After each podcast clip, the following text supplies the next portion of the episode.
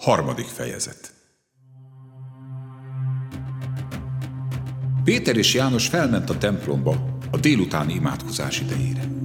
Délután három órára.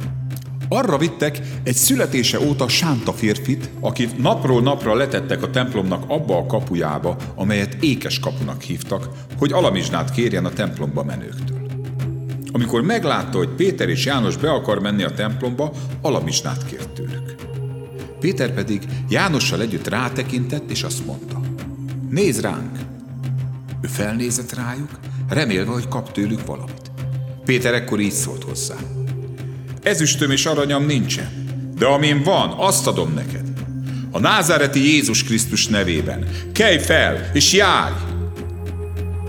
És jobb kezénél fogva felemelte, annak pedig azonnal megerősödött a lába és a bokája, felugrott, talpra állt és járt. Bement velük a templomba is, járkált, ugrándozott és dicsérte Isten. Látta őt az egész nép, amint járkál és dicséri Isten. Felismerték, hogy ő az, aki alamizsnáért szokott ülni a templom ékes kapujában, és félelemmel telve csodálkoztak azon, ami vele történt.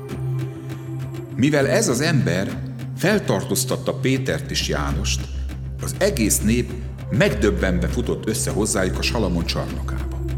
Amikor Péter ezt látta, így szólt a néphez. Izraelita férfiak, mit csodálkoztok ezen? Miért néztek úgy ránk, mint a saját erőnkkel vagy kegyességünkkel értük volna el, hogy ő járjon? Az Ábrahám, Izsák és Jákob istene, a mi atyáink istene, ő dicsőítette meg fiát, Jézust, akit ti kiszolgáltattatok, és megtagadtatok Pilátus színe előtt. Pedig az úgy döntött, hogy elbocsátja őt. De ti a szentet és igazat megtagadtátok és azt kértétek, hogy egy gyilkos bocsásson szabadon a kedvetekért. Az életnek fejedelmét pedig megöltétek. Isten azonban feltámasztotta őt a halálból, aminek mi tanúi vagyunk.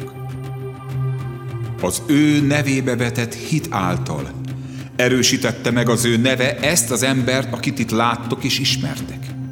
És a hit, ami őtőle van, adta vissza neki a teljes egészséget minnyájatok szeme láttára. Most már tudom, atyám fiai, hogy tudatlanságból cselekedtetek, mint a ti elöljáróitok is. De amit Isten előre megmondott minden profétája által, hogy az ő Krisztusa szenvedni fog, azt teljesítette be így.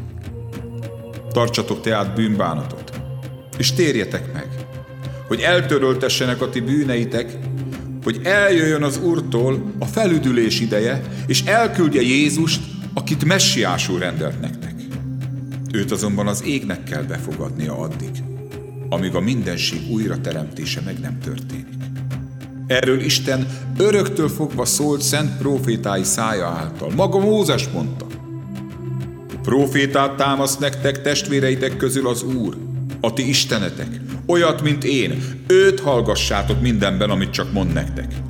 És aki nem hallgat erre a profétára, azt ki kell írtani a nép közül. A proféták is, Sámueltől és az utána következőktől fogva, akik csak szóltak, mind ezekről a napokról jövendöltek.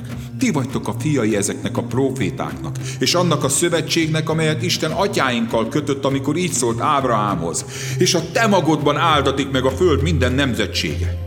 Isten elsősorban nektek támasztotta fel és küldte el szolgáját, aki megállt titeket azzal, hogy mindegyik ötöket megtéríti a maga gonoszságát.